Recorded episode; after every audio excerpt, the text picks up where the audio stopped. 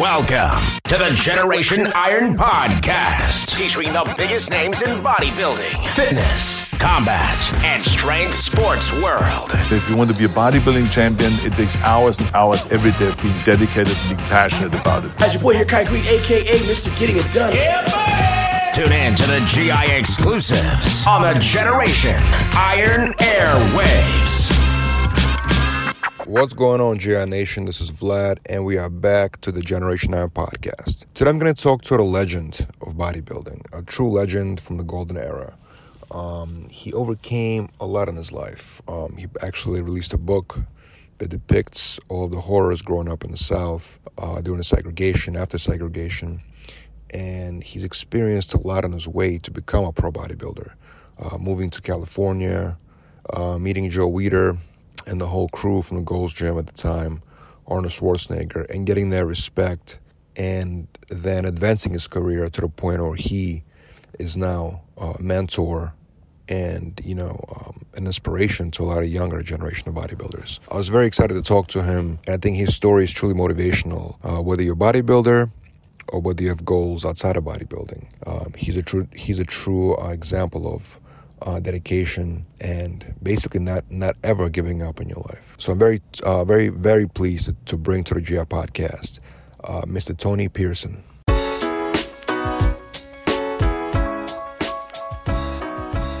What's going on, sir? How are you? Uh, I'm doing pretty good. You know, just um, it's cold out here for us. Oh, you in Vegas, right? Yeah, yeah. Oh, we in New York. It's even colder here. I can only imagine. I mean, it's like you know, 50 degrees, but the wind we got the, the, desert wind. Oh yes, yes, of course. That was a problem. Yeah, my name is Vlad, and so it's great to meet you. Um, I was looking forward to talking to you. Nice meeting you too. And yes, I read a bunch of your stuff that you guys are posting all the time. Thank you, thank you so much. Um, so I'm glad to be doing this interview. Are you ready to begin? Yes. Yes. Okay, great.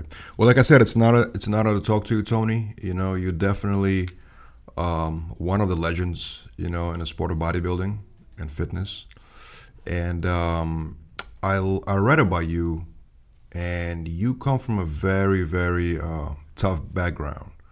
Uh, you overcame a lot, right, growing up. Uh, yes. From from Tennessee originally, right? Yeah, Memphis, Tennessee. Memphis, yeah. Tennessee. And you grew up there, like what, in the fifties and sixties? The sixties. I was born. You know, I'm I'm 64, so I'll be 65 in a couple of weeks. Um, so yeah, Memphis, Tennessee, in the 60s, early, you know, throughout the 60s, basically you know, the civil rights was going on at the mm-hmm. time. Mm-hmm. I had to experience a lot. And I don't know if you read my book, but, you know, my childhood was tough. yeah. I mean, you know, you, you overcame a lot. Obviously, that was uh, the South. It was segregated, correct, at that time? Yes. It um, was. And of course, you also were dealing with internal issues with the outside of obviously dealing with the you know the segregation, but you're also dealing with the issues internal with the family, right? Yeah, yeah. I was raised by my great auntie, which is my dad's mom's sister.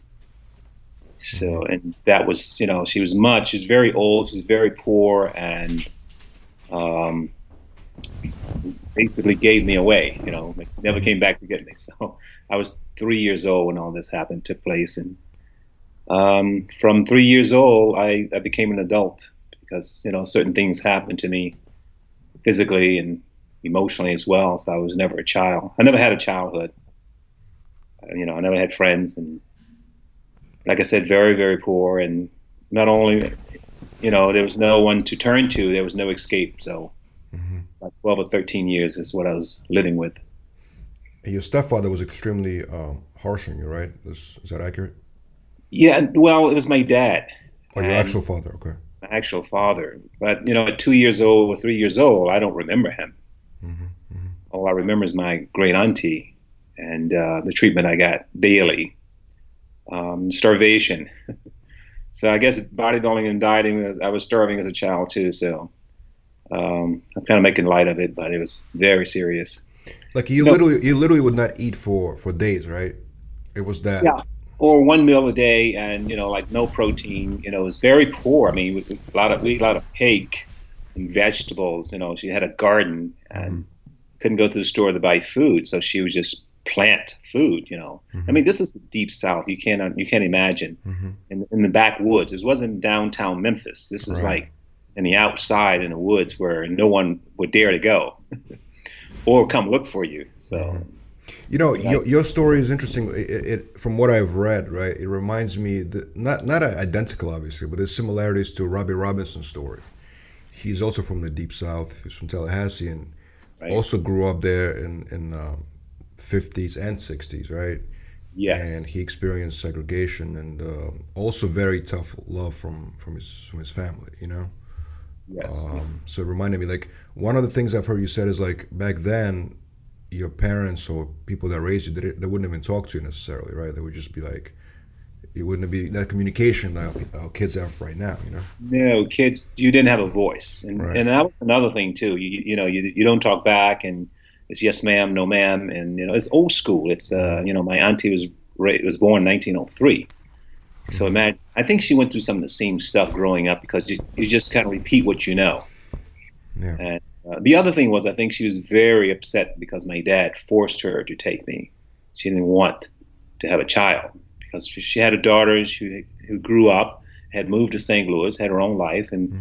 my auntie was very poor. She, you know, in the cotton fields every day, and you know, in the garden chopping down trees, and had a rough life. And and then I was thrown, you know, he was forced her to take me in, so that was and I think she took it out on me every day to get back at him. And she was a very, she was terrified of him. Mm-hmm. I mean, everyone was terrified of my dad. He was a very mean guy. He always had a gun in his pocket and threatened everybody. His voice, his voice was very intense.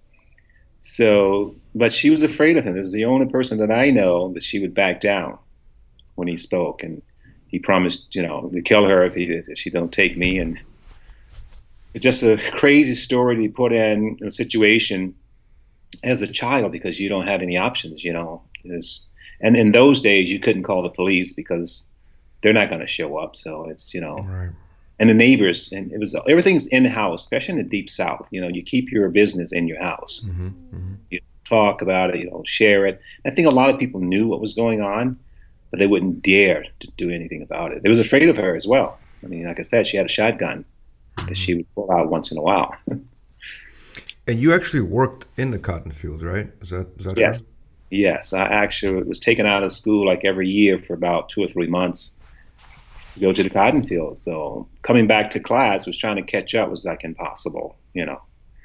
Plus, my mind was so focused. When you're a child and you're starving, you're 8, 10, 12 years old, and you, you know you didn't eat for the day, and you can't focus on your studies, you know. And, and then you're gonna get a beating when you get home, and so it's you're just living in a fog. Uh, mm-hmm. You had no uh, personality. You couldn't express yourself in any way because that's going to result to another beating. So it's you just uh, kept your head down. And I remember that. I always always walked with my head.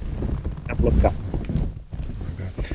I never smile. I, I, did a seminar way back in the day. I was just getting into body, getting into bodybuilding, and this guy he just recently wrote me a note, and he goes, "Man, you was in great shape. You did a great show, but you never smiled, not even once." and I remember that. Yeah, you know, you had no, I had no personality. You weren't allowed to have a voice. Mm-hmm. So yeah, it's um, it was a different time. Like I said, the civil rights was very big at the time. So Martin Luther King was killed in Memphis, Tennessee, right. you know, 1968. So I was I was in the middle of it. So I got to see all this on the outside and on the inside, and um, just another world. I can't explain it. But now I look back on it, and sometimes I try to forget it, try to block it out like it never happened. Mm-hmm, mm-hmm. But you can't. You know, uh, it's it's real. It did happen.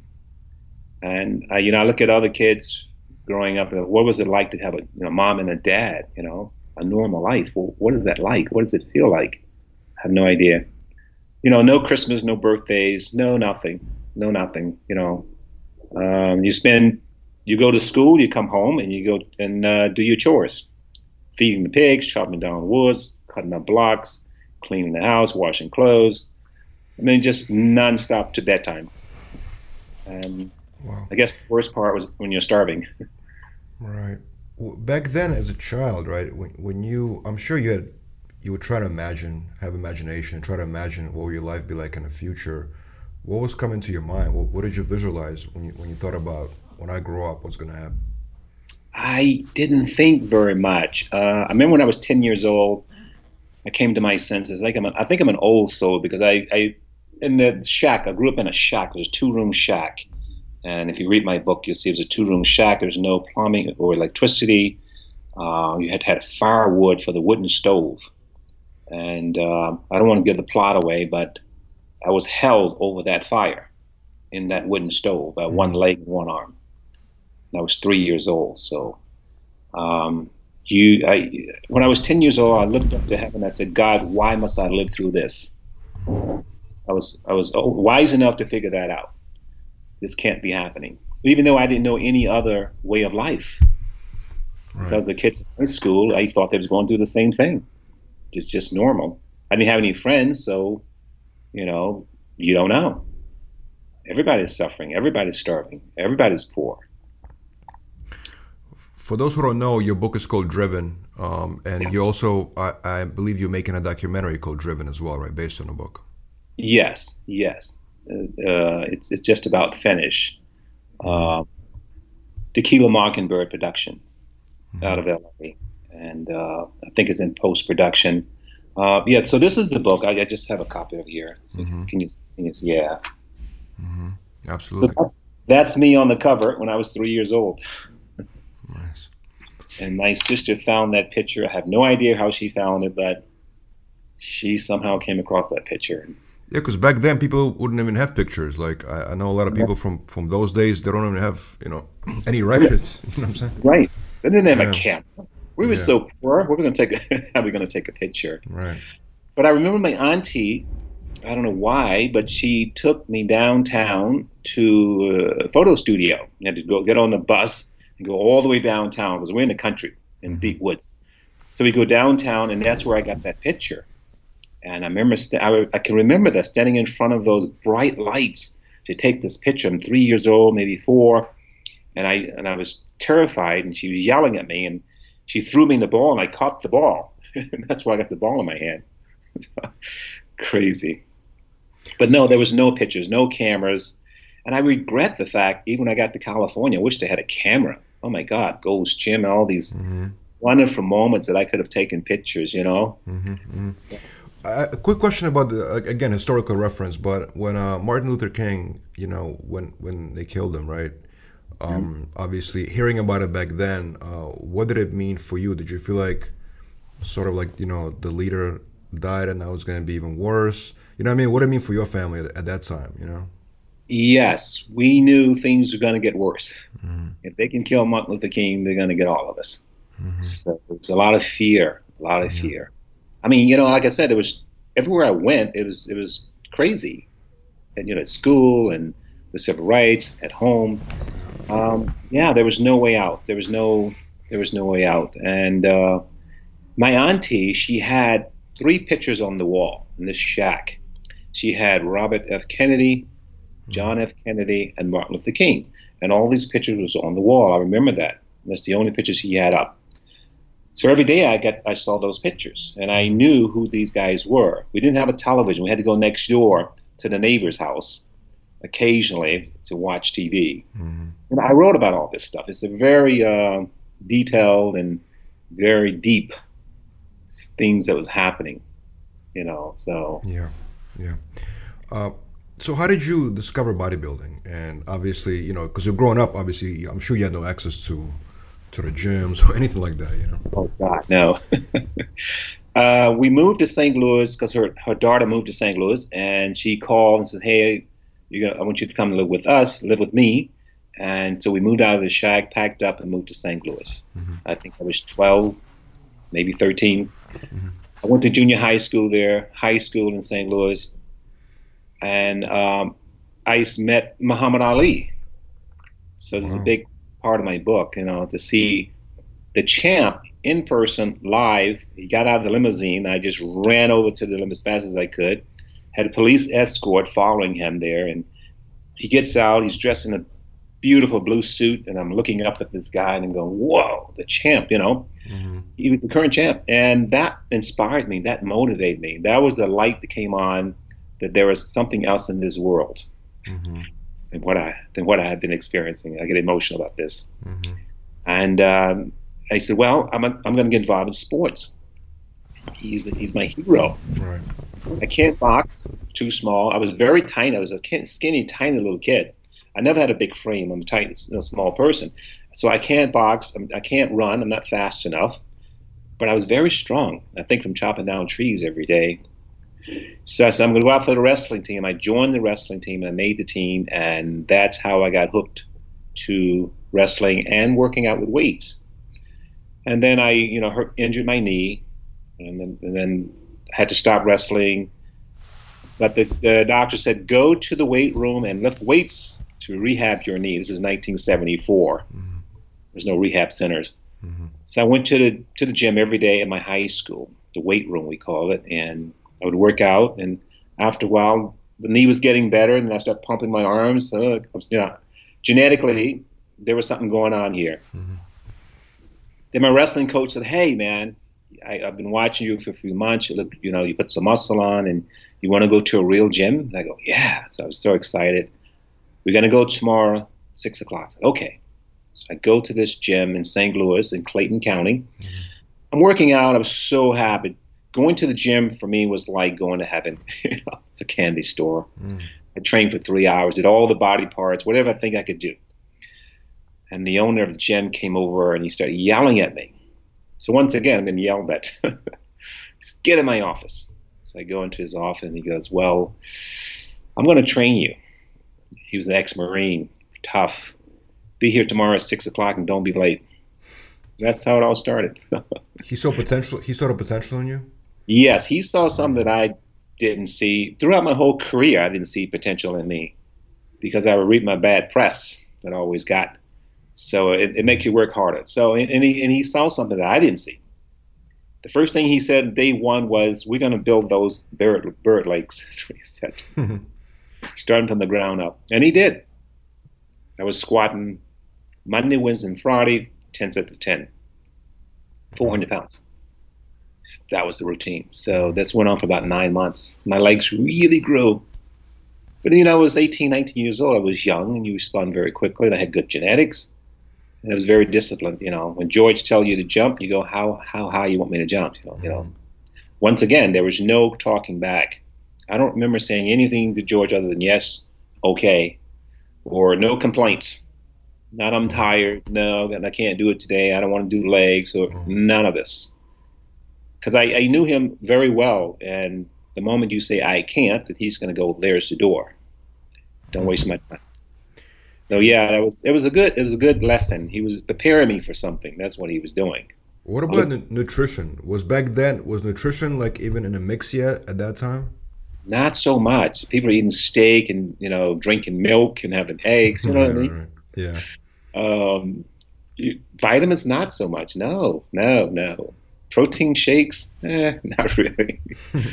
you just ate as much as you could, and you try to get as big as you could, and then when it's time for a show, of course, you you know you watch the fats and you try to cut up and you train twice a day. So we we relied on training. It was the training the most important part. Every day, twice a day, six days a week. Wow. So and very intense. I mean, I you know when I got to California, I, I left George and I said I'm going to move to California. And so that's how I made it made it to LA because I had seen Arnold on uh, Wide World of Sports back in 73, 74 and I knew their names. I said, "Oh my God, you know, the best in the world." And so Robbie Robinson, Muhammad Makkawy, uh, Danny Padilla, you know, all these names. I knew their names.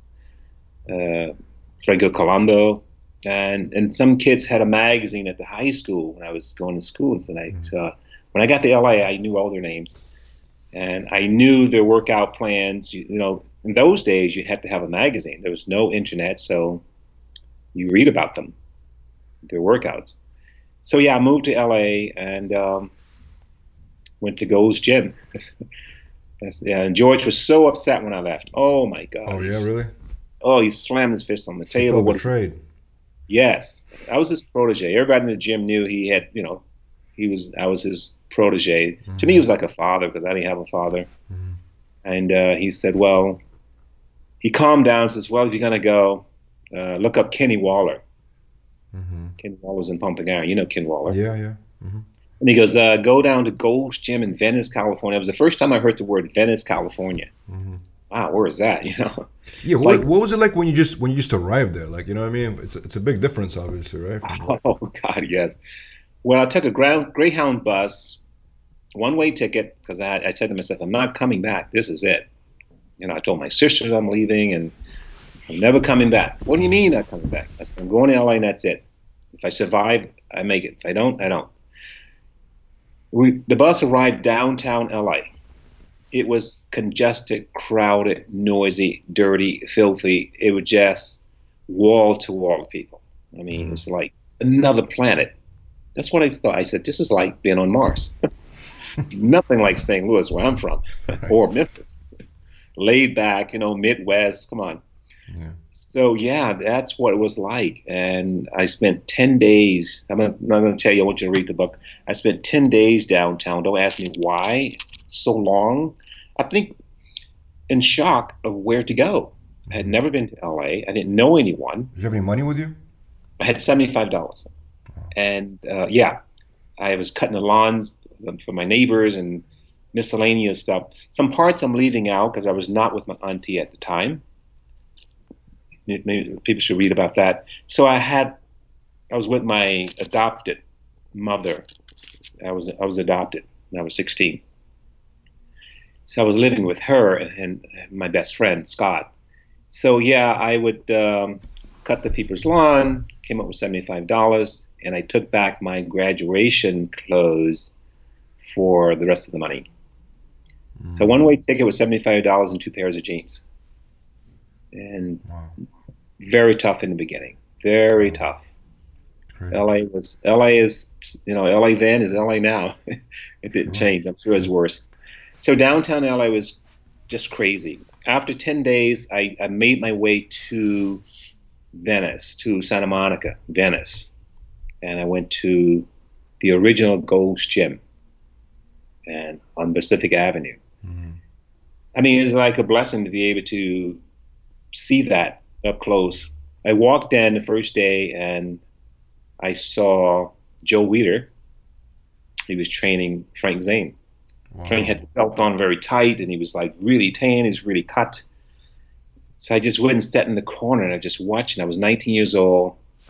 I know all their names. I saw them on TV. He was taking photos of him. There was Robbie Robinson. There was Manuel Perry. Uh, you name it, they're all was there, except for Arnold. He was not there.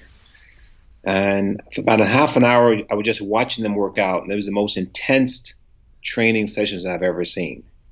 I mean, you're not drinking water, you're not talking, you don't have enough energy to talk. so, and they're all look mean, very intense. I think it was a couple of weeks, couple of months before the 76 Mr. Olympia, because the gym was full of all the pros. Bill Grant, you name it, they were there and they all had these massive arms. Like, man, they got huge arms and a small waistline. Everybody had very small waist. And I was sitting there going, if I train hard enough, I think someday I could be like these guys. That's what I said to myself. And then I got thrown out of the gym. the guy goes, I couldn't, I didn't have any money. Oh. And I'm sitting, and he goes, Hey kid, what are you sitting in the corner? Get over here. So I went over to the front counter I think the guy name was Dan Howard. I'll never forget his name. He looked at me and he goes, What are you doing here? I said, Well, can I work out for the day? He says, No. Do you have any money? I don't have any money. And then uh, I asked him if Arnold was there. He says, No, he was here a couple hours ago. He said, We can't have you hanging around the gym. You got to leave. Okay. So I took my little suitcase, my little suitcase, and I walked out. And and then from there, you know, from Gym Pacific Avenue to Muscle Beach, it's like you know, five minutes walk mm-hmm. right off the boardwalk. So I walked over there. Right on the ocean. Made, yes, right on the right on the beach. The old with the weight pen, the mm-hmm. old one. Yeah. And that's where I ended up, and I would train there every day because it was like it was three three dollars for the day, mm-hmm. no for the week. So I would train there, and um, a lot of the pros were actually training out there. It was a very popular place. People from all over the world tourists just hanging around the weight pen watching guys lift weights. I mean, you know, at those days it was a new bodybuilding was so new. Mm-hmm. I mean, it was in the mid '70s. What is bodybuilding? What what do you call that? These guys build their muscles. I mean, back in in St. Louis, I would go to school every day, and the guys and, the, and they was noticed I was getting bigger. It's, oh my God, Hercules! They call me Hercules. I thought I was big. I was I was not big at all, but I had muscles. Mm-hmm. And but the other side was you must be some freak because you're at the weight room every day. You know, you don't lift weights. What is that? Mm-hmm. So they couldn't understand it. You're in the mirror, you're lifting weights, you want big arms, big chest. So you, you had to be in California. That was the only place in America that was, I guess, acceptable going out. And I think that's one of the reasons a lot of the guys from all over the world would go to go to Gym Venice to work out and train So or how, prepare. how, prepare. how, how did you go from that point to where you became a prof- professional and when you started working out with Arnold? Because I know you, you Arnold became close, right? Yes, he discovered me. Um, How did that happen? from that point on, about four months later, I won Mr. Venice Beach, and I was so proud. First title. And then about a month later, Arnold came over to me doing one of my crazy squat sessions, 10 sets of 10. It's 110 degrees outside. And, you know, you're outside, and I'm squatting with no mirrors. And I turn around, and Arnold was there, and he says, you know, I've been watching you. You train really hard. You got, you know, potential, and you're going to be a great champion someday. That's what he said. Really? So, yeah, he was the first one to introduce me to Joe Weider. And he wrote down the address. I had never heard of Joe Weider. He wrote down the address, and from Venice to Woodland Hills, where this was, it took. I had to take three buses to get there. That's how far, how long it took. And uh, it didn't go very well with Joe. He looked at me and he goes, first thing he says, Arnold sent you here? That voice. And I said, yeah, you know, I'm 19 years old. I'm going to be in a magazine. I'm excited. And he goes, okay. And he turned away and he goes, Jack, the guy, the guy name is Jack Neary. He says, write an article on this kid. Arnold sent him. And Joe walked away. So from that day forward, Joe and I never got along. He never accepted me. Hmm. Well, I spent my whole career trying to prove something. To Joe. Yeah, right. So yeah, so that's how it all began. I won Mr. Venice Beach, and then I started doing tons of amateur shows. I won the Junior Mr. Los Angeles, and I won the Mr. Los Angeles, Mr. Southwest. I did all those shows, all those amateur shows, state of California, and I won most of them in a few seconds. And then uh, 1978, uh, that's when it really happened for me. I won the Junior USA, Junior Mr. America, and then I won the Mr. America all in the same year. And I won the Mr. LA. If you win Mr. LA in those days, you are going somewhere because the competitors are very intense. You became Great. a pro. You became a pro after that show, right? No, because Mr. America is amateur, AAU. Oh, okay, okay. What happened was I won and I got suspended because after the show I won Mr. America. I think I'm going to get these major contracts. You know, you're going to be mm-hmm. famous. You know, and I get I didn't get any contracts or endorsements. So now I'm starving. I went I went homeless again. Wow. America's champion sleeping on somebody else's sofa. That was me. Man. And uh, I got a phone call from South America, and this guy said, "Tony Pearson, we know who you are, and you know you're the current champ, we want you to guest post for us." And but it, but first thing he said is not sanctioned by the IFBB. Is that okay? And I was so broke. I said yes. I go down, I pose, and the night I, I go there, and there's a telegram. So in those days, you get a telegram. It was from the president of the IFBB. And it read, if you pose tomorrow, you will be suspended for life.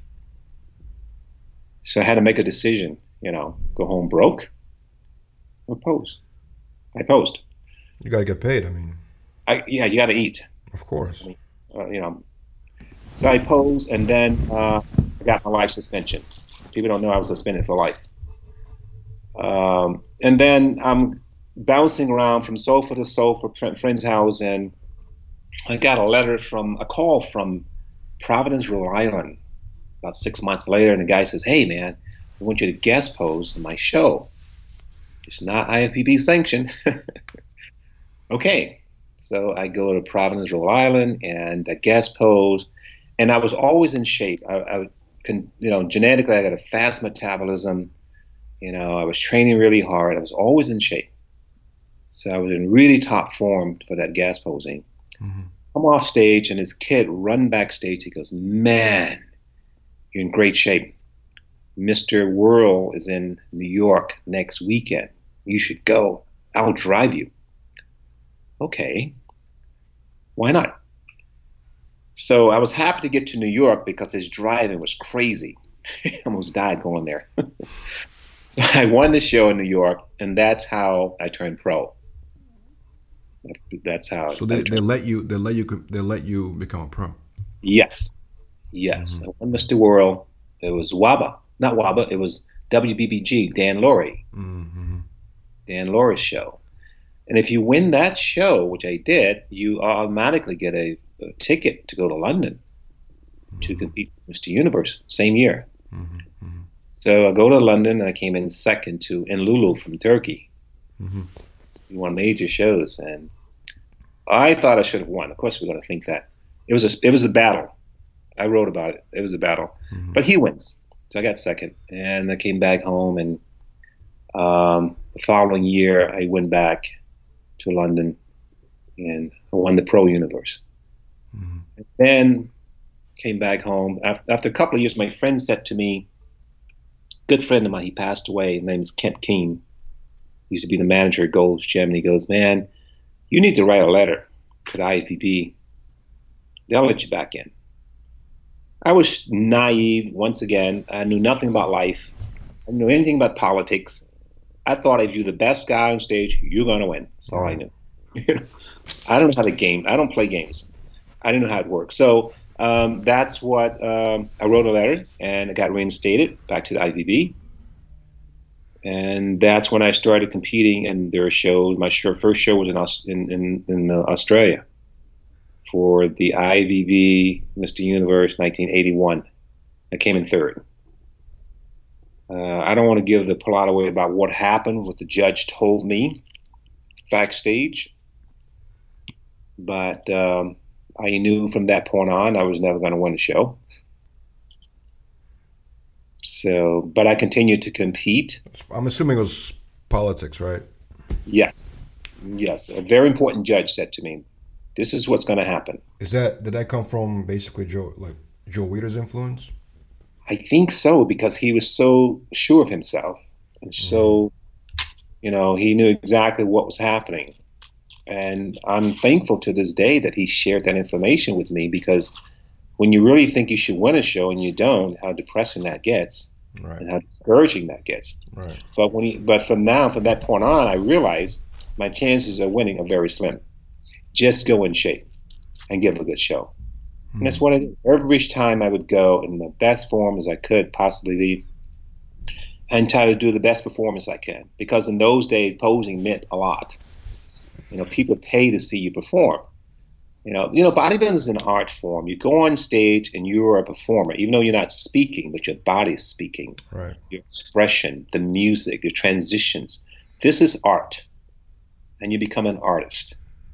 You know, and and I I, I learned that from this great poser, Jimmy Caruso from Toronto, Canada. I had the pleasure for four hours one day. He says, I'm going to teach you knees here, toes here, fingers here, this, this, this, this, this, this. And I just, I practice every day. And then the Michael Jackson thing came along and I incorporated some dance moves in there. But did they call you the Michael Jackson of bodybuilding? Is that is that an actual nickname that, that people yes. gave you? Yes. And who gave me that was Ricky Wayne. He was the editor in chief of Muscle and Fitness mm-hmm. in, in 1978, in those days. He was doing an article. I went out to Weider's office, and now I'm reinstated. I'm mm-hmm. doing my shows. It's like 82, 83. Yeah. Had my nose done in 84, had a nose job. And so I go to his office. He's writing the article. He looks at me three or four times. And why is he staring at me? and then he said, You know, he stopped writing. He goes, You look like Michael Jackson that new nose. I go, really? Because I'm going to include that in the article. So that's how it all began. The Michael Jackson of bodybuilding. That's interesting. I, I saw the comparison. It was it was a picture of you from that time, and it was Michael Jackson's. I think specifically it was from Thriller. I think it was Thriller. uh, from from from that from that Mm-hmm. album. You know what I mean? And that was that was the comparison. That cover. That cover, yeah, cover or yeah, with the jacket. You know. I still have that. I still have that that, that album. I still have the original. Yeah. So yeah, and that's that's what it just took off. It just exploded. You know, it's and so every article, the Michael Jackson bodybuilding, and and all the exhibitions that I got, they would hire me because the show he's going to bring a show. He's going to be in shape. You know, back in those days, when they see you in the magazine, they expect you to show up the way they saw you in the magazine. Right. That's what they're that's what they're paying for, and I and I try not to disappoint them or myself. The other thing I said, I don't want to go there to guest pose somewhere in the world, and the competitors look better than I do. so you know, I make sure I was in shape and and tried to perform. So, so after you, you you heard that rum- rumor or you know behind the scenes that you would never win the show again, like how did you? What was your game plan? Just do as many guest appearances and make money that way, and just kind of create a career based on you know putting on a show for the people, basically. Yes, getting reinstated was I have to give Weider credit for that. Thank you, still, because if I didn't get reinstated, I'm really done. But that allowed me to do seminars and exhibitions, because you're IFBB pro, you you're not winning, but you're a pro, and you you know you're a member of the IFBB, so they you know all over the world they can call you up and you, you can guest post, mm-hmm. and that's what I was doing. But the moment the guy said to me, you know, I looked at him and I go, I'm not a competitor anymore. This is a business. You're a performer. Yes. And he did say to me, You'll always make money. And I go, Okay. So I'm not, I was not, of course, you want to win. You want to win every time you step on stage. Mm-hmm. But if they, if I, if I lost, it's okay. Mm-hmm. Because that brought me more attention and more exhibitions. Mm-hmm. So regarding Joe Weider, I mean, uh, you know, obviously he, he built a huge empire, right? That, that's that's a fact. Um, I- heard questionable things about him, you know, um, from from some people, um, and obviously you said some things about him right now, obviously, uh, right? Uh, but how you know how, how how do you think he's remembered right now by you? If you think of Joe Weider's legacy, positive, negative, what do you think? You know, I have to say positive because they created bodybuilding. Those two brothers, and without them, their creation, without me getting reinstated, my career was over. I mean, the you know the European tour was cut short. You win NABBA Universe, and you win WABBA World, and you win New York, and then then where do you go? Mm-hmm. But the IFBB was still there. So, course, I would like to be on Joe Weider's covers. I got one cover of Flex magazine because of Ricky Wayne. I got no publicity from them. But I got all the covers elsewhere around the world. I got all the European covers. And that part I don't understand. Because if they had to decide to use me on the cover, I'm not tooting my own horn, I think it would have sold. The Michael Jackson of bodybuilding, the hottest guy, Right, right, right. dancer. I mean, it's it's it's it's, it's a business. Right. Personally, I guess they didn't like me. Uh, I have to say positive because in my book, I thanked him for allowing me to have a, a career in bodybuilding, for giving me that opportunity. Yes, of course, I wanted to win. You know, I, you know, I, I would always place pretty top, pretty, the top five, top, top six. But I won one. I won one individual IFBB show, and that was in Denver, 1983. Uh, I, I, I did mixed pairs couples competition. I won six of those, six out of seven. They should bring that back. I don't know why they don't do that anymore, right? The mix, the mix, like a man and a woman pose together. I feel like it was very artistic. It was a cool thing, Yeah. you know. I think that would be the best thing ever now because of social media. Yeah, I mean, look at all these competitors around the world. I'm on Instagram, Facebook, Mm-hmm. and I see incredible bodies, men and women, pair them up, get a choreographer, come up with a routine. I'm telling you, nationally in America, the companies will endorse that. Mm-hmm. You know, they would promote this. yeah, It would be the biggest thing ever because it's a performance. You are now you're forced to perform. yeah. You don't Yeah. walk on stage and hit a couple of shots wave to the crowd. That's not bodybuilding. That's not art. It's, it's lost the magic. Sure. So yeah, I've been writing Instagram occasionally, please bring it back, please bring it back. You want to see couples on stage. Yeah. You know, I, I competed in a show last year here in town. This is my last last time, and that this couple came out, and they were pros. Even though, I, and I, I told them so. You guys are really, really rehearsed. You guys are on point. Mm-hmm. And the other problem with couples posing, there's a lot of work involved, and people are selfish, and people are all about themselves. You have to leave your ego at the door. Mm-hmm. You got two world champions here. Respect and put something together. I had four different partners, mm. and I respected all four of them. They had talent, and I listened to them. And they listened to me, and that's how we came up with these routines. Mm-hmm. You know, those are awesome. Those are awesome routines. How do you feel about women's women's bodybuilding in general? Because it went through a lot of transitions, right? And at, I think in 2014 they canceled it from the Olympia, right? And now mm-hmm. they brought it back now. Yes. Um, you know, there's a there's a dilemma happening, right? People say, well, they lost the femininity, they lost the feminine touch. On the other hand, you know, it's bodybuilding. It should not be about femininity, right? It should be about judging of the physique, right? So, you know, how, what is your take on that? Uh, I gotta be choose my words carefully. Um, I like bodybuilding from the '80s. Rachel McLish, uh, Gladys Portugues, Carla Dunlap, Cory Everson. Um, the muscle, I, I don't know, it's, it's a bit too much for me. I mean, I respect the work.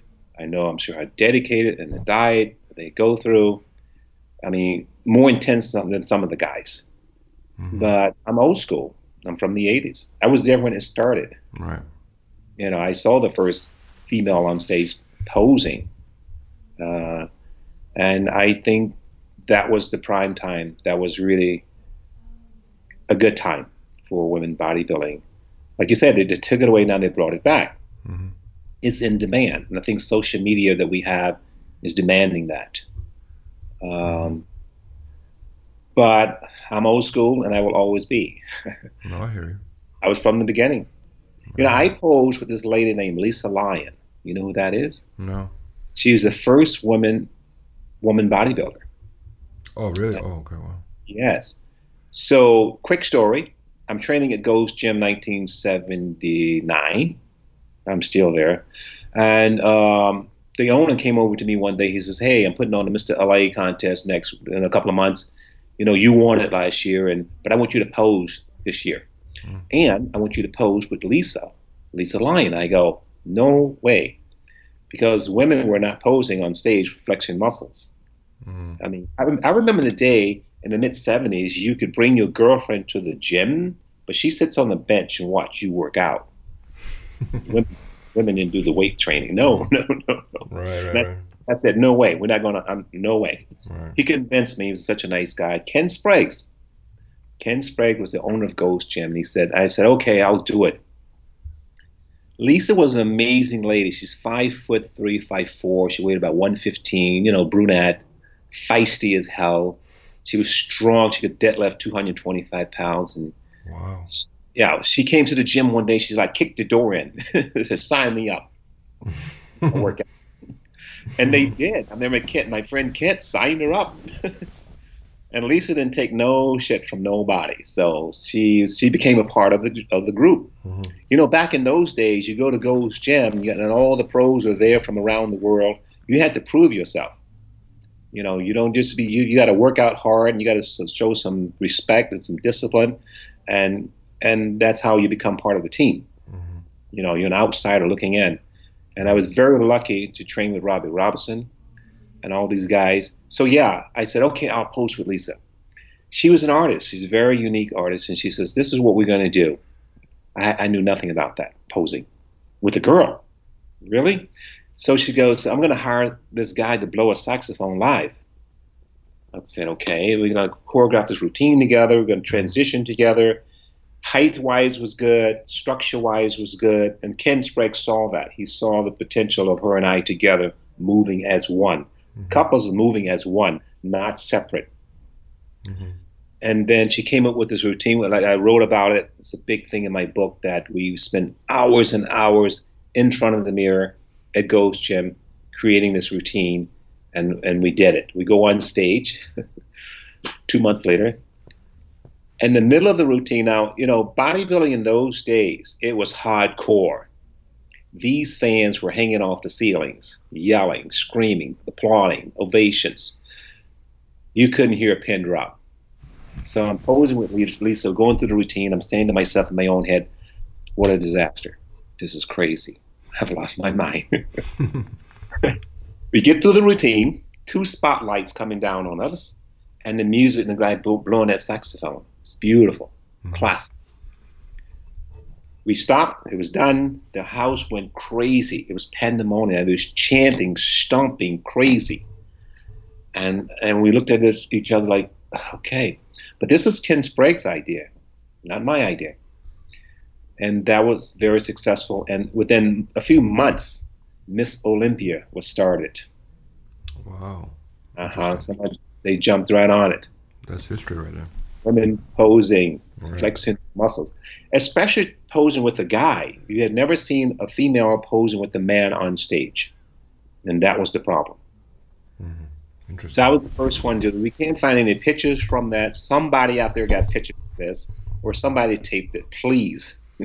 Yeah, bring, gotta, gotta look for bring them to the light. Mm-hmm.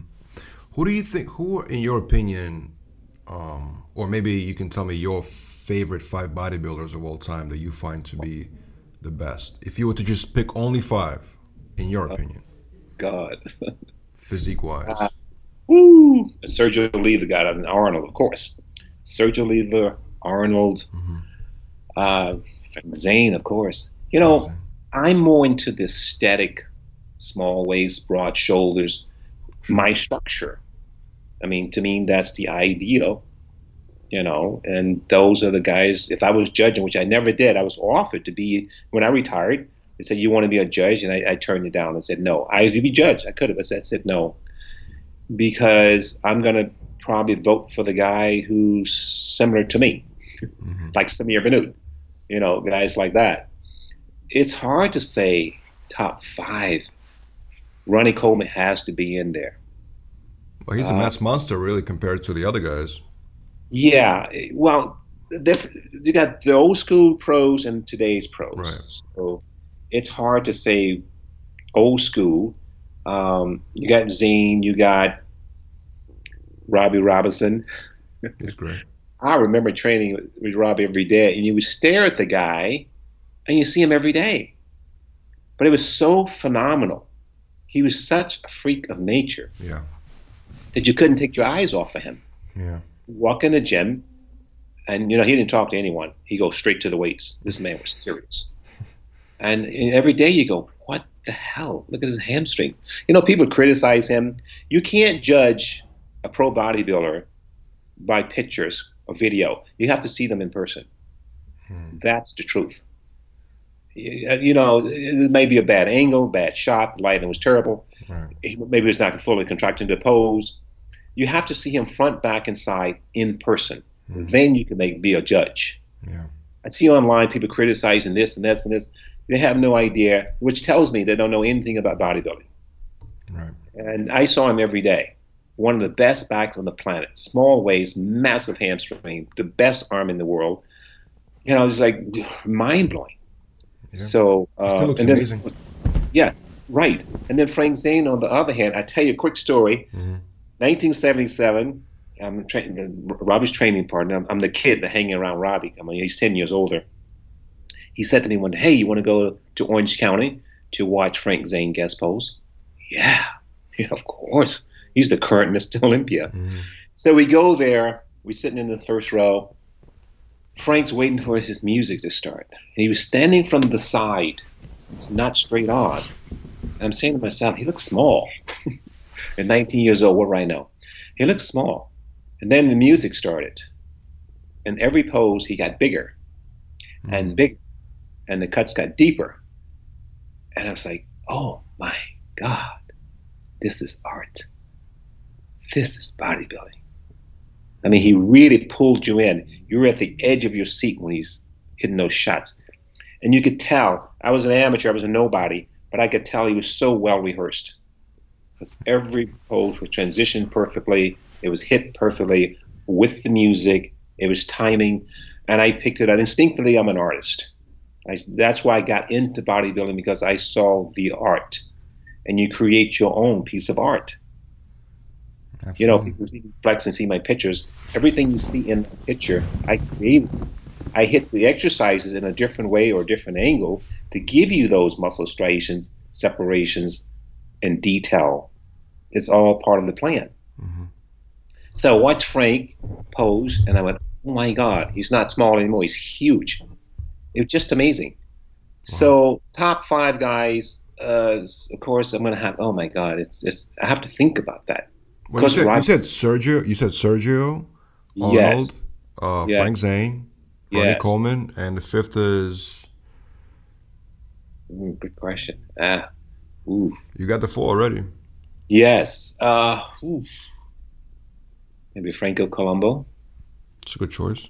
Yeah, yeah. That's great. But they're all great. I mean, you can't say who's the top five because everybody's unique. Right. And that's what we're missing kind of, I think, today is the uniqueness of the pros. Because in those days, you can cover the face and hold a picture. You know who that is. That's true, yeah. You know who back that is. You know who bicep that is. You know who legs those are. You know. You know who abs, who does that vacuum. We know. And that's unique. You're a unique piece of work. Absolutely. And each one comes on stage, you give her a unique performance. Like Kai Greene gives you a unique performance. Yeah, it's great. Every time we go to Olympia here in Vegas, I'm a, I'm waiting to see Kai Greene because he's going to give us a show. Mm-hmm. Absolutely. Uh, that's that's bodybuilding. It's an art, and that's why you said to bring back the mixed pairs because now these kids are forced to come up with, with a routine. Mm-hmm. It's more work, yes. It's hard work. You're on a diet, you're training separately and then you come together and pose for hours and hours every day to be the best on stage. So yes, there's a lot more work, but it's more it's rewarding. You know, I had four different partners. We got four personalities I had to deal with. Right. But you adjust very quickly. Mm-hmm. We're professional. The ego's at the door. Let's get this done. I remember the last one I did in '88 in Nice, France. Uh, we arrived with Carla Dunlap. So we won '84, and then 88, I, re, I make, get together with Carla Dunlap again. So we're in Nice, France. We didn't have a routine.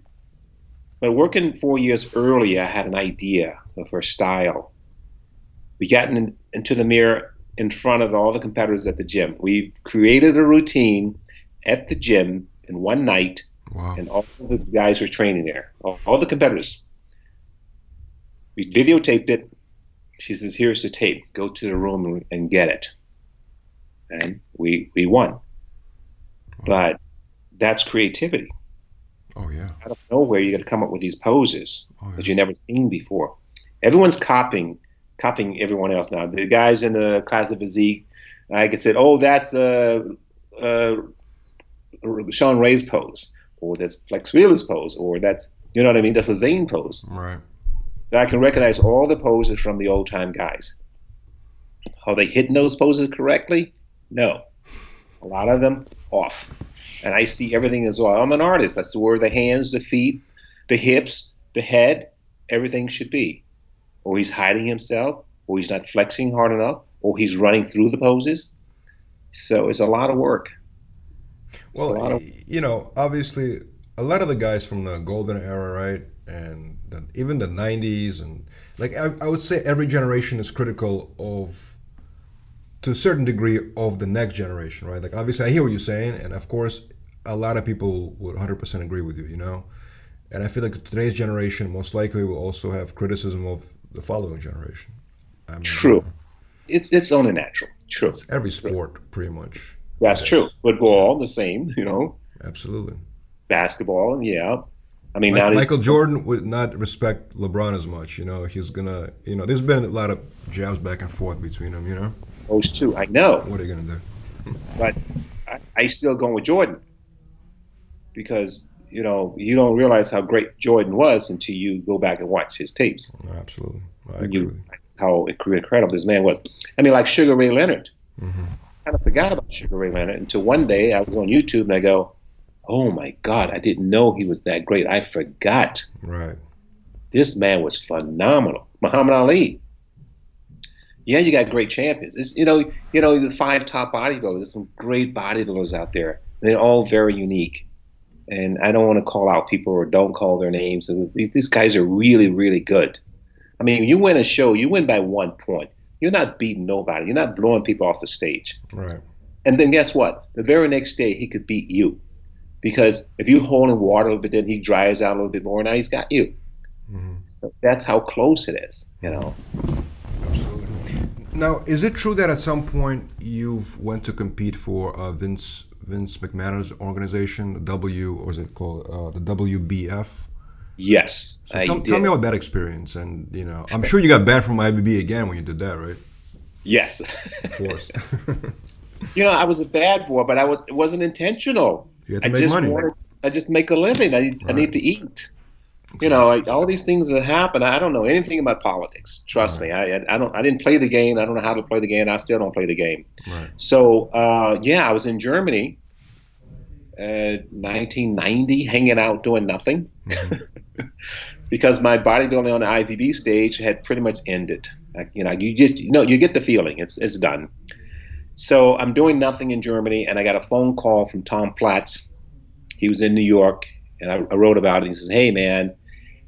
Vince McMahon is creating a World Bodybuilding Federation. We need competitors. We need performers.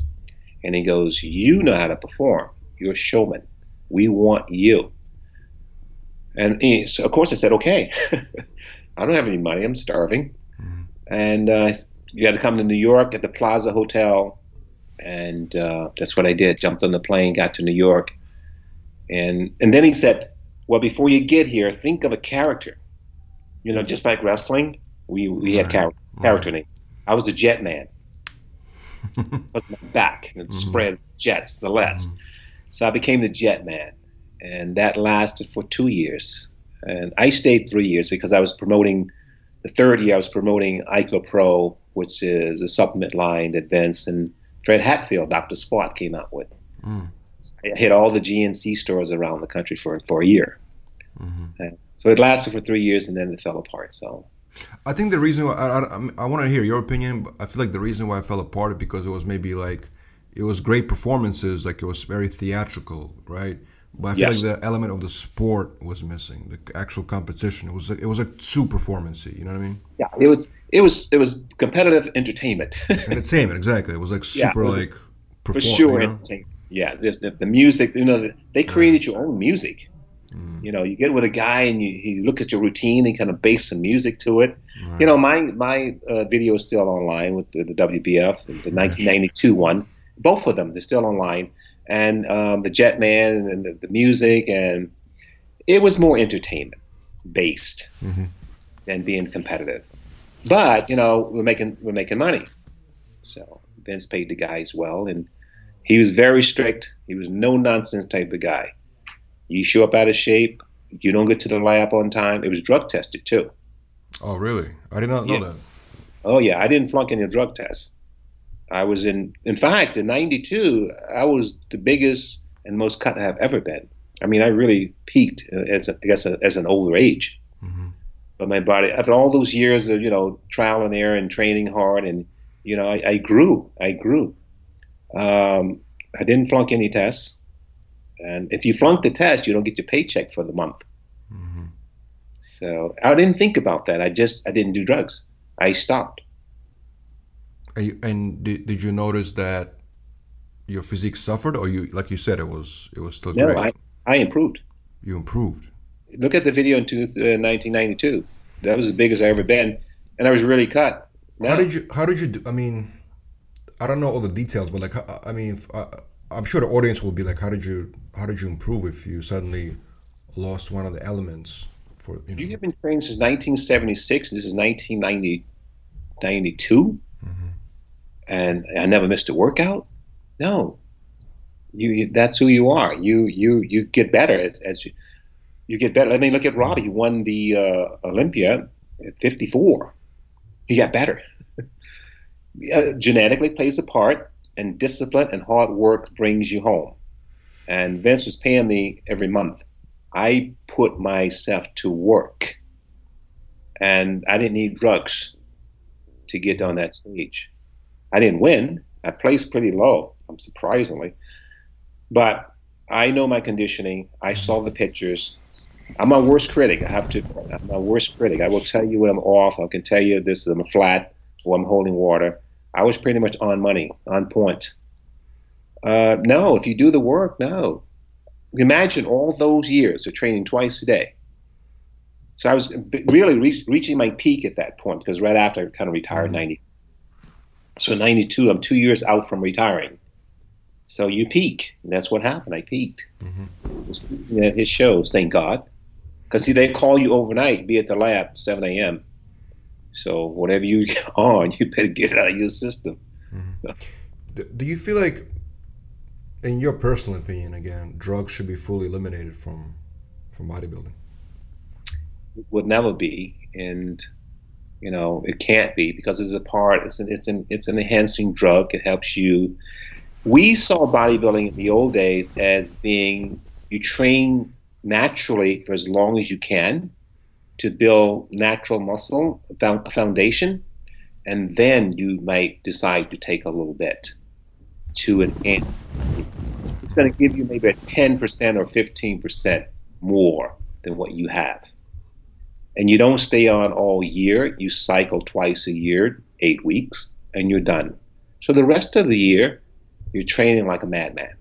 Mm-hmm. So, and then I, you, you was told when you're on, that's when you train your hardest. That's when you puke, throw up, bleed, bleed. Who cares? Pass out. Who cares? That's when you train your hardest. Mm-hmm. Because when you come off the drug after that eight week period, mm-hmm. you're going to tend to lose some muscle size. But if you train hard enough, you'll maintain some of it. So 16 weeks out of the year, that was it. And not very much. I was afraid of it. I was one of the guys who was fear, the fear factor. I go, man, I take all this stuff and then I get sick after when I retire. No one's going to care. And then I'm, um, you know, for a trophy or a few bucks. Right. And I said, no, I just do the work. We're going to train. We're going to make this body respond. I am, I'm blessed. I have to say, thank God, He gave me structure, proportion, balance. Right. I was never a big guy. But I went to a chiropractor once. He, he's going to adjust me. He goes, You have a tiny little frame under all of this muscle. So I had a lot of muscle packed on nothing, a frame, mm-hmm. tiny little frame. So I'm a little guy, but I put on enough muscle. But that's the hard work. And look how many years it took from 1976, 1974, I started, all the way to 2019, uh, uh, yeah, the last show I did, mm-hmm. 94. So that's how you just do the work. It, there is no shortcut. I have trained my clients to go, so within six months, where do you think I'm going to be? I go, I don't know. Just be patient and do the work. If you train hard, it's going to happen. If you sincerely commit yourself to do it, it's going to happen. Mm-hmm. You can't fake it. You can't buy it. You have to do the work. And I just keep saying that, you know, and even today, you know, I'm, I'm still training myself. I don't do as much, but I do enough to hold on to the muscle size that I do have. And you've competed last year, which is at a masters competition. Which is, you yeah, look, you look amazing. Natural, peeled, you look great. Thank you. It was the you won the show.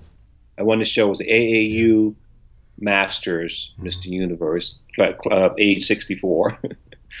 but I won, and uh, my body fat was down by three percent. Wow. No drugs. It was drug tested.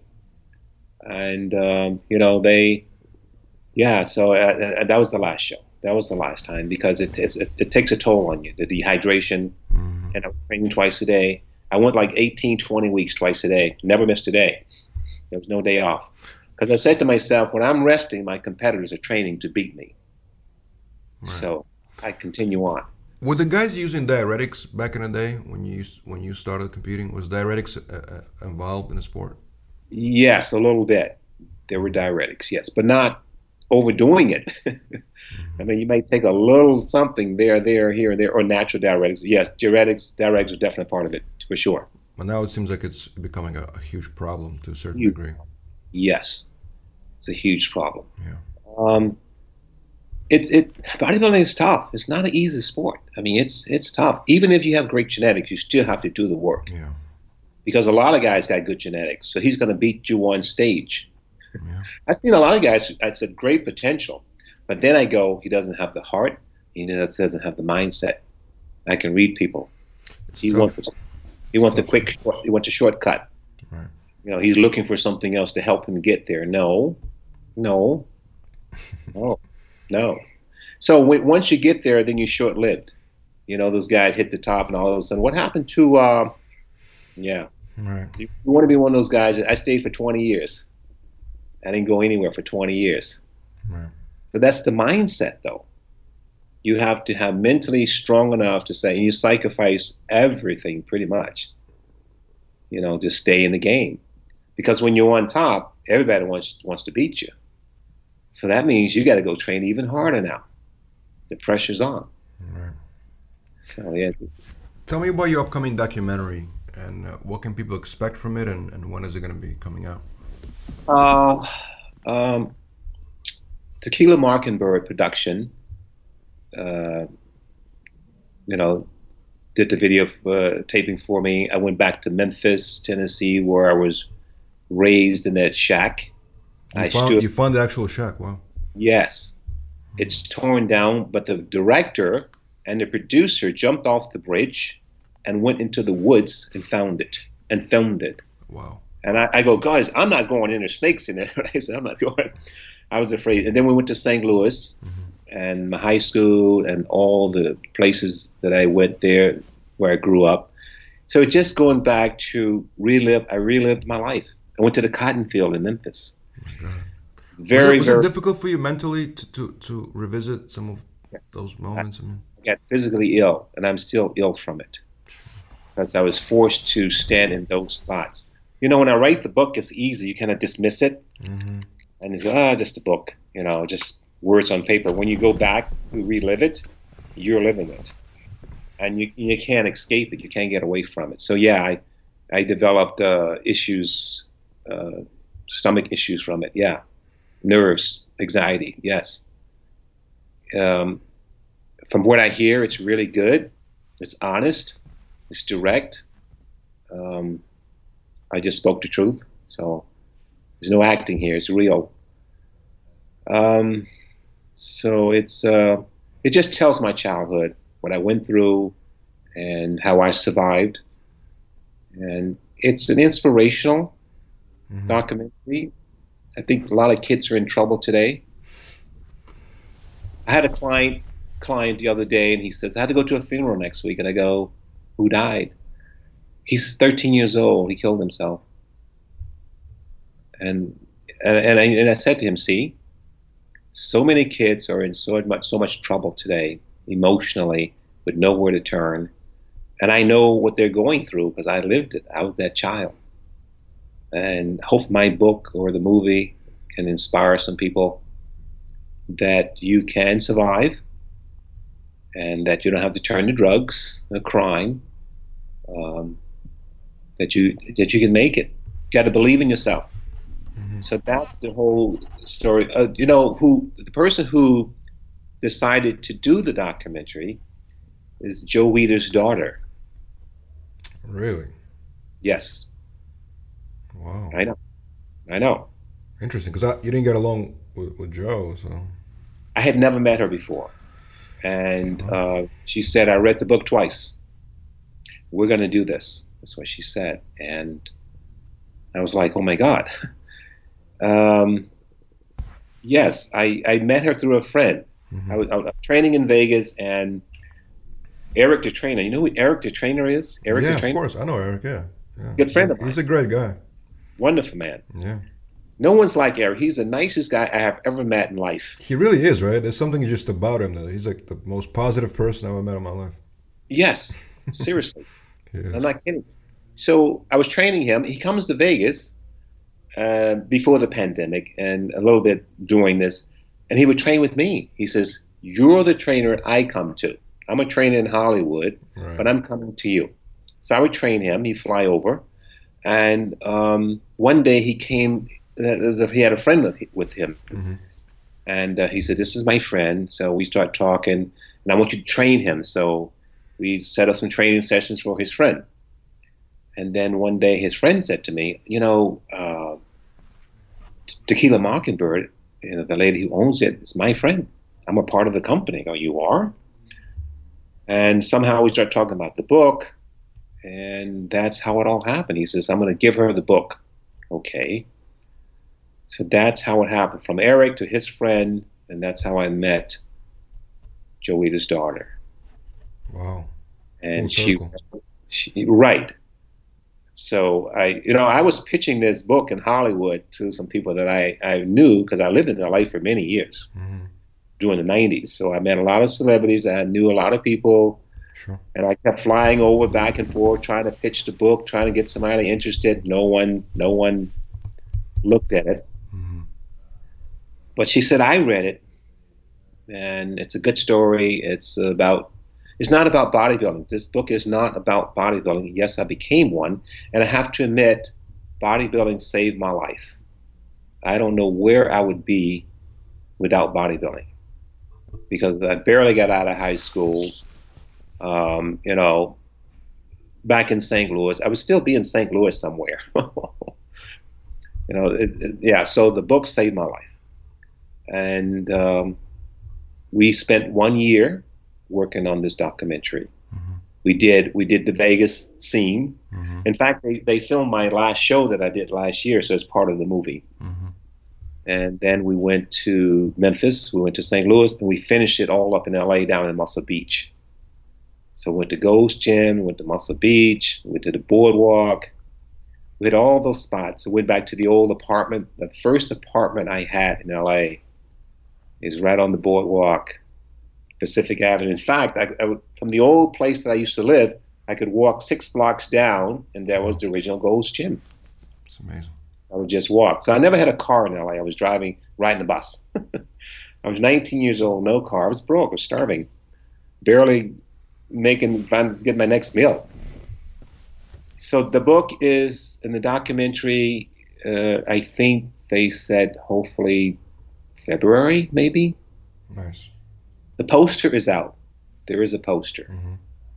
I'll make Um, sure to share. I, I'm going to be on a lookout for this film. I really want to see it, and I hope it's it's a lot of people see it. You know, your story is incredible, very interesting, I really appreciate it. very And- inspirational. you know, I've been blessed. I mean, she's a blessing. I mean, out of nowhere, I didn't find her; she found me through a friend. Thanks to Eric, once again, Right. such a wonderful guy, Jesus. and um, Yeah. you know, I did, I did. I don't know why I wrote the book. You know why I wrote the book? Because for I'll tell you this: for a 20 years career, I never told anyone about my childhood. My girlfriends, my ex fiancés, they didn't know the child. So that's how much we cover ourselves and have secrets. Right. Well, I mean, you know, it's a, it's a very tough thing to talk about. I mean, Exactly. So I said, I'm going to lock it up and throw away the key. right. And you, what you read about me in a magazine, you know, I used to read my own articles. and Robert said to me one day, don't believe your own press. Make a lot of sense. Now, I had some really good articles. Like, wow, they made me like a superstar. Then I had some really bad articles. He's the worst bodybuilder ever. You know, Oh. he's this and he's that. Uh, that uh, they just ripped you apart. It's hard reading that when you're 20 some years old. Oh yeah. Imagine that. Anytime it's hard. It's terrible. Right. This is what you're saying about me for the world to see. Right. So yeah, um, oh man, so yeah, I I just hope this documentary can help not just kids but adults too, because we all got skeletons in the closet. Absolutely. Every single person. Yes, if you degree. don't, doesn't matter if you're rich or poor. Yeah. So, but we don't talk about them though. Mhm. And I bet there's a lot of married couples out there that don't know the secrets of their spouse. Right. Full, you know. And like I said, I had girlfriends and uh, fiancés, and they didn't know. Right.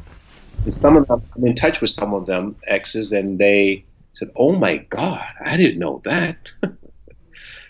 so what happened was I was kind of on a, on a depressed mode, and I went to lunch with a, one of my clients, and I was t- telling her about my life back in those days, and she looks at me, she goes, "You need to write a book." And from that day forward, I started writing. so that's how it happened. It wasn't my idea; it was her idea. But then once I started writing, I couldn't stop. Mm-hmm. It's like therapy. It was ther- It was probably therapy for you to even get yes. out. You know what I mean? That part was yes. Now on the bad days, it was very emotional. I would cry when I got to write these scenes. What my dad did, what my auntie did, you know, you know, that was brutal. And then on the happy days when I'm winning the shows, it was fun time to write this stuff. You know what I mean? Of course. It's funny. This shows how your emotions going to fluctuate. And then when you read this, you should laugh, you should cry, you should get angry. It should hit every nerve. Mm-hmm. It should hit you deep inside because I put it all in there and I just really break it down. One girl gave me a review and she said, "You feel like you're next, standing next to him when you read this, when you're reading it. You know what I mean? Right, right, right. It's like a scene. He puts you in that scene and you can feel it. But that's what I was feeling when I was writing it. It was very emotional. But it was it was something I could cast away because now I can read, skim through, and go, eh, no big deal, da da da. But writing it was challenging. But going to Memphis and reliving it was really, Yeah. really brutal. Yeah. In St. Louis, really brutal. Yes, it's. I can't describe it any harder. Ugh. Absolutely. Well, Tony, it, it was a real pleasure and honor to meet you uh, over the internet. Um, I can't wait to get this interview out and keep us posted on your movie coming out so we can write an article about it and you know get the news out as well. Okay, okay. I really appreciate have you having me on your show. I, I guess Absolutely. follow you guys and everything you guys do. Thank you so much, Tony. Great, great to finally talk to you, man. I, I, you know, I'm a fan of your stuff. I appreciate it. Thank you so much. Take care, sir. Okay, thank you. Bye-bye. All